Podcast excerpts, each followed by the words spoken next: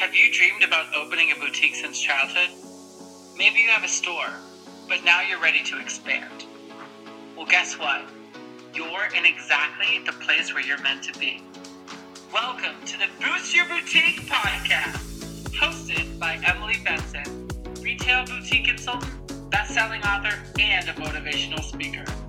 In this podcast, you'll learn how to manage your boutique better, have balance in your life, and learn from experts who care.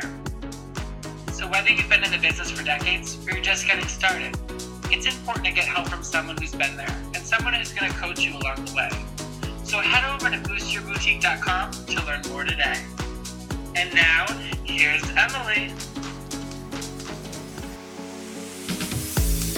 Hello, hello, hello, and welcome back to another episode of the Boost Your Boutique podcast. I'm Emily Benson, your host and best friend on this boutique journey. Today's episode is all about how to relaunch, rebrand, redo your boutique business. I have come across so many women who either get off on the wrong foot, decide to take another direction midway, kind of through launching and growing, or people who just are like, you know what, I want to scrap this, it's not working, I have to restart. And what I want to tell you is that it's okay. And I'm going to take you through the three main steps I think that are really important in what do you do now? what, what's next? How, how do you deal with this? What is what happens? And I'm gonna make it fun for you. Before we get into the episode, I'm gonna read a review from one of the beautiful reviewers who have left a comment and a rating over on iTunes. This review is from Gina Gray. She says, The information on this is worth way more than free. I have loved following Emily and listening to the podcast. I find myself going back to different ones here and there for more of the information, taking notes and laughing along with her. Her mindset teaching is off the chains. So much of what we deal with is all about mindset. I always look forward to the next upload. Gina, thank you so much for that review. If you haven't yet, please head over to either iTunes or Stitcher and you can rate and review the podcast right from within the app on your phone. Every episode, I'm going to read a review because they're fun and I want to make sure that you guys know that I see them, I value them, and I would love more of them because the more reviews I get, actually, the more I get seen. So the more women I can serve and help. And that is really my intention in having this podcast and truly my intention in doing the work that I do is to help uplift more women and help you feel like the CEO of your fashion boutique business. When I started the fashion truck, my first boutique business, I was really overwhelmed with the amount of choices and how much opportunity there was to sell product. And I think I went a little bit overboard. I really didn't go too overboard, but I will be honest with you. When I first set out, I knew I was going to sell to women. I knew that my ideal customer was probably between 28 and 38. I was 28 at the time when I started the fashion truck. And I really felt like she was me, I was her, and you know, I wanted to sell to her. However, I also, in my excitement, had a lot of people coming at me and saying, like, oh my gosh, you're starting a boutique. That's so cool. My friend sells X, Y, and Z. Or my cousin has this line of blah, blah, blah. And I did get a little bit wrapped up in it. so when I first launched the truck, I actually was selling some kind of like I won't say weird. I'm not going to judge them, but I definitely sold more things other than just clothes and accessories. I was selling outdoor pillows that were like so cute. They were made, you know, on Nantucket or something with like sunbrella fabric. They were great. I was selling uh, these beautiful handmade children's clothes from a friend's cousin that were just so cute. And I had a couple other like home decor kind of things in the mix. Now, luckily, I didn't go too overboard because the truck was like 100 square feet, so I couldn't fit that much stuff in it, right? But if you have an online shop or you have a physical location and you feel like, oh my gosh, I need to fill this up, I want you to just be weary of overbuying, of over assorting what you're selling because that's money that you are putting into products that you're taking kind of a bet on that might not sell, right? Now, you might have done this also just even within the assortment that you have. Maybe, you know, you've read my story about one shoulder dresses and how I invested a lot one season into one shoulder dresses and then suddenly found out mm, these don't really like fit people. the way that they need to. And so it happens to all of us, okay? My intention in telling that story is to tell you, like, I made mistakes too. Like, I can sit here and tell you what to do, but like, just know most of what I'm telling you is based on my own money mistakes and my own like assortment mistakes. Even after having all the experience I had in the retail industry, I still opened my store with some mistakes, okay? So this happens to everyone. Be okay with it when you make missteps and know that, you know, I really realized very quickly once I went to a big event that there were things in my boutique that just weren't selling.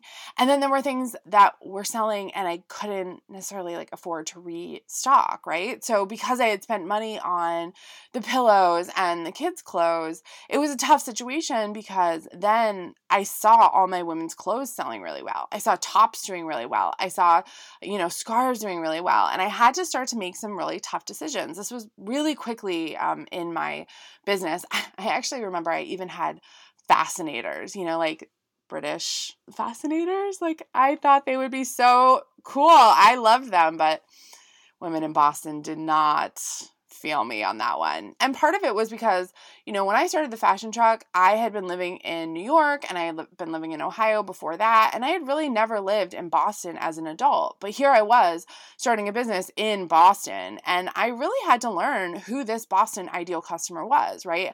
I knew her age. I knew she was kind of like me. I also had to realize that because I had lived in New York, I was really fashion forward. I like was way ahead of the trend and things just weren't hitting Boston the way they would hit New York, okay? So just so you know, like generally the way that fashion trends hit is they're in London and Paris first, okay? Then they tend to move to New York and LA. It depends on, you know, which coast gets which trend. Trends definitely go to New York and LA first, and then they kind of go to the next big cities. They go to Miami, they go to Chicago, they go to Seattle, they go to San Francisco, right? And and then they start to move into the smaller towns, the suburbs, places like that. So just know that if you're in a major city, you might be able to pick up a trend first, but if you're not, it may take a little bit of time for the trend to kind of get to you, if that makes sense. So I really had to readjust what I was thinking in the truck, right? I had to take the money and put it where I was going to maximize the sales. Now, if you've been hanging out with me long enough, you know that the merchant motto is maximize what works, minimize what doesn't. Okay, so that's what I'm going to teach you how to do in this episode. We're going to go back to the merchant motto, my favorite thing. And listen, the merchant motto works for everything in your business. It works for employees, it works for locations, it works for product assortment, for for pricing, as long as you are maximizing what works and minimizing what doesn't, you will over time have a very successful business, okay? So, the first thing that I want to kind of address is the feelings and the mindset behind relaunching, rebranding, or kind of redoing your business. I know you put a lot of heart into your business. I know you put a lot of soul into your business, a lot of your hopes and dreams. And to get to the point where you feel like, oh, I got to change stuff kind of feels crappy. Like, let's be real. I think that what you need to know, first and foremost, is starting a business is really about trial and error, trial and balance, trial and figuring it out as you go. And as you start to figure it out as you go, you'll start to learn these things, right? That I'm saying maximize, minimize. Just know that it is okay to decide to take a different direction. It is okay. And I want you to really work through some forgiveness. I think we tend to be really hard on ourselves. I hang out with a lot of high achievers. I know if you're listening to this, you are probably a type A kind of person, maybe a little bit extroverted. Definitely, you have big dreams for yourself. And so, the very, very first step I want you to do is to forgive yourself for the mistakes that you made. Because if you didn't make those mistakes, you wouldn't be able to learn and you wouldn't be able to get to this point where you know you need to adjust. And I think that's something important to think about is this idea of failing forward. It's a term that's often used in kind of corporate settings, but failing forward is taking your failures, your mistakes, your missteps, and moving forward and learning from them. So, first and foremost, like, please let's not dwell on too much of the feelings of like, oh, I screwed up, oh, I made a mistake.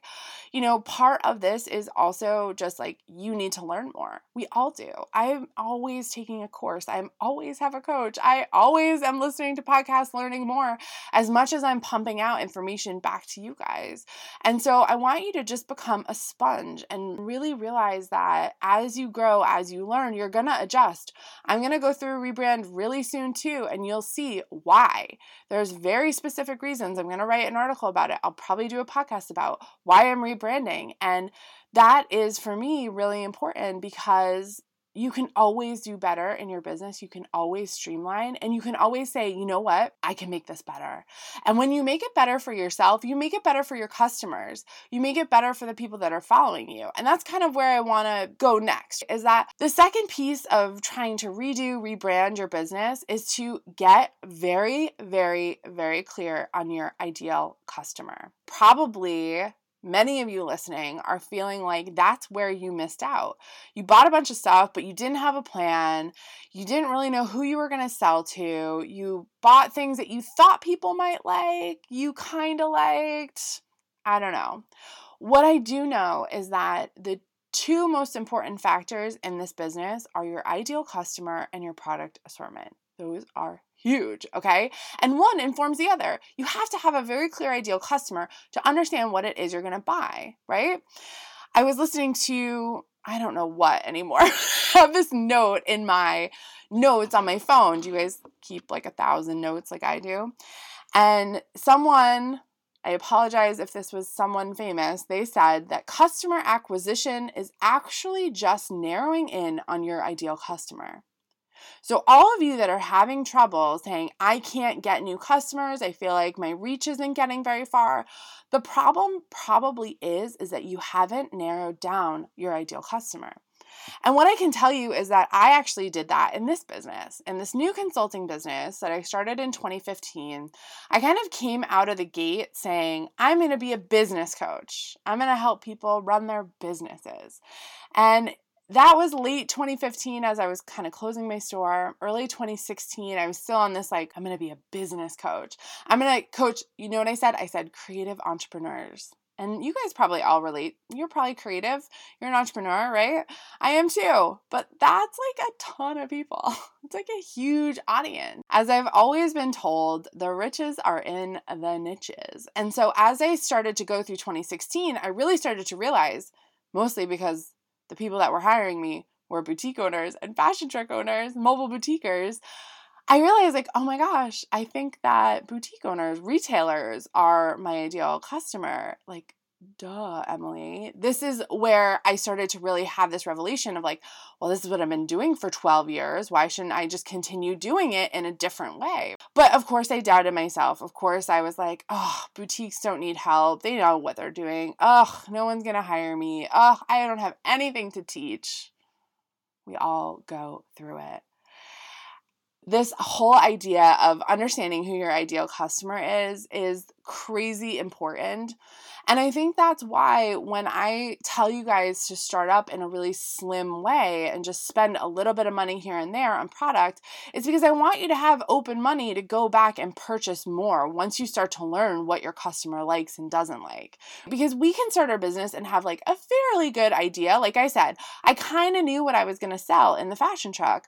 But as I got on the streets, as I started having women in the store, it was very clear what they wanted and what they didn't because they were telling me with their dollars.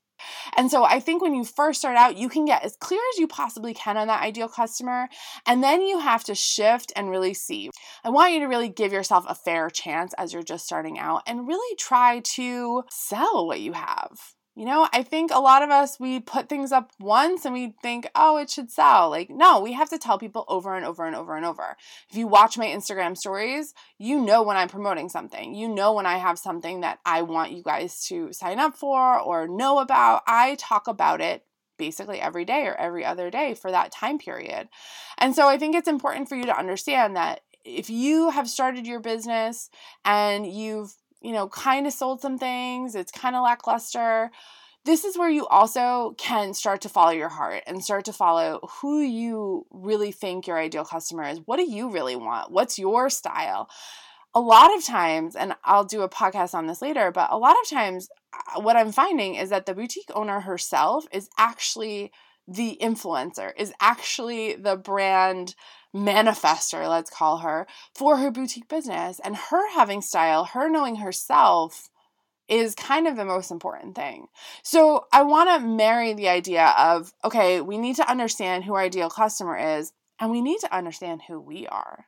Because when we marry those two things, that's when we get this beautiful synergy of who we're selling to and who we're attracting, right? I always talk about like, let's not let's not push our stuff on customers let's pull them in. I have so many women coming to me saying i want to reach more people and i say no you want to attract more people. Attraction marketing attraction is way more powerful than reaching reaching reaching.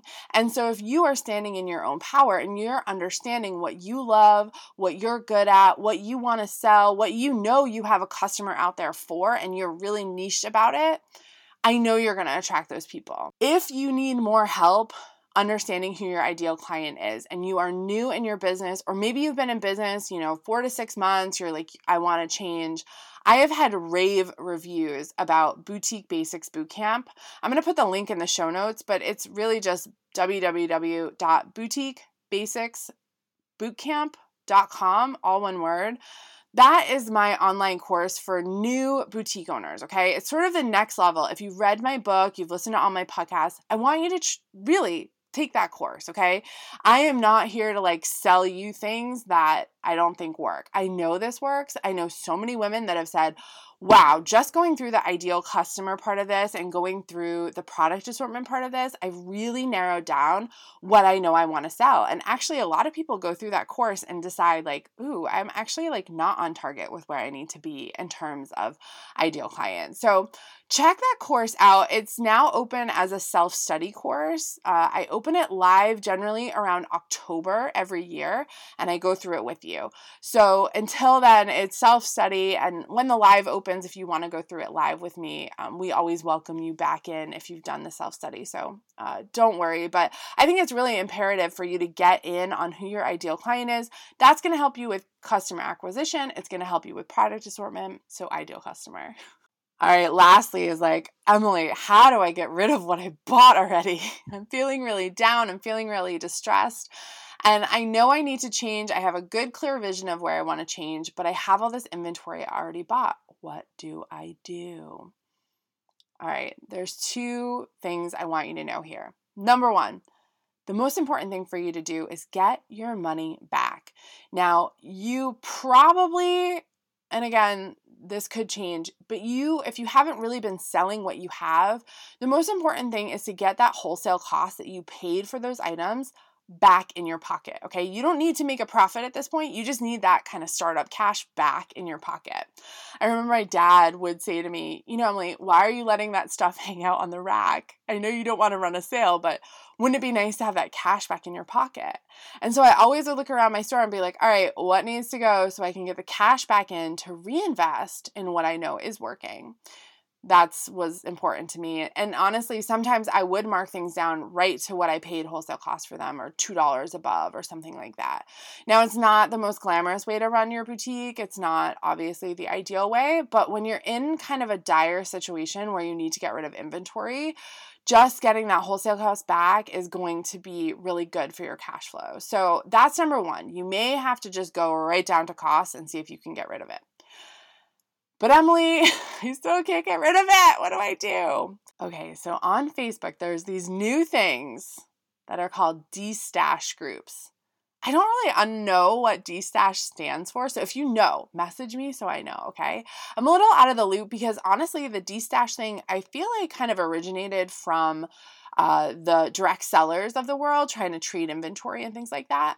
But boutiques have picked up on it. This was not, again, an option I had when I had my boutique, but I want you to try to take advantage of it. If you've been a client of mine, I do have my own uh, inventory exchange group. So if you're a client and you're not in that group, just send us a message at hello at stylishandsuccessful.com and we'll send you the group link so you can join that group. It's just for people who've been clients of mine, meaning that you've taken like a paid course with me. So send that over. But there are like so many others, okay, you guys. So just use the search bar on Facebook and start to destash your inventory. Like I said, you might just get your wholesale cost back from it. You may, if you're really struggling, you may want to go to somewhere like a Plato's Closet or um, they're like, um, or a consignment store, something like that, where you can trade in some of what you have and get some money for it. Again, at this point, you're really just trying to salvage whatever you can. And I don't want to tell you to go to rock bottom prices, but I also want you to be okay with knowing that, like, if you invested $1,500 in inventory starting out, if you get even $1,000, $900, $1,100, $1,200 of that back, you're in really good shape, okay? Because the deal is is that you want to recoup your costs and you really want to give yourself the leeway to know that what you're buying next is going to be on point for what you want and where you want to go with that new ideal customer. So that would be my best suggestions on trying to get rid of the inventory, okay? You might not want to sell it to the customers you have now. I never suggest running some sort of like going out of business or, oh my gosh, we're reinventing everything sale. You really want to protect your image to your customers that are loyal, that have bought from you, that are excited about you really like I worry that a lot of women who left direct sales and then kind of started a boutique, they got really heavy into this like going out of business culture and it kind of killed the vibe, right? Like I want you to continue your momentum. So it's important to stay in a place of positive energy with the customers you already have and that you've already developed so that as you start to bring on new stuff, they're excited. And maybe they're some of, they're really who you're mining this data for around who your ideal customer is. So just know that you're okay to change, don't kill your image, but um, behind the scenes, it's time to really like shake, rattle, and roll to get the inventory that you need to build your boutique back up. And listen, you can do this at any time. Like I said, there were times in my successful boutique business, you know, time where I bought some things that like weren't great. and I had to go to cost or they came in at the wrong time and you know, it's just about getting rid of them. So just know that like this is going to be something that happens and it's okay. Forgive yourself Figure out that ideal customer and get rid of what you have so that you can invest in what you know is going to sell, okay? Hopefully, this helps. I just want to give you a shout out. If you are going through this rebranding, this transition point, just know that I am really thinking of you and that you can make it through this. Absolutely. We all make mistakes. If you have heard any very successful, like way more successful than me, entrepreneur's journey there's like a lot of mistakes in the journey. So just know that this might be your first business. This might be your first time investing money in yourself and in something that is your dream. But just know that this is a marathon, it's not a sprint. And so you may be in the first quarter mile and like you get a leg cramp, but you're going to go to the water station, you're going to walk for the next quarter mile, and then you're going to start to run again. I'll see you on the next episode. Here's to making lots of friends and making lots of money. Did you love this episode as much as I did? Head over to iTunes and rate and review the Boost Your Boutique podcast so more amazing and creative boutique owners like you can find out about it. And don't forget, head over to boostyourboutique.com to learn more.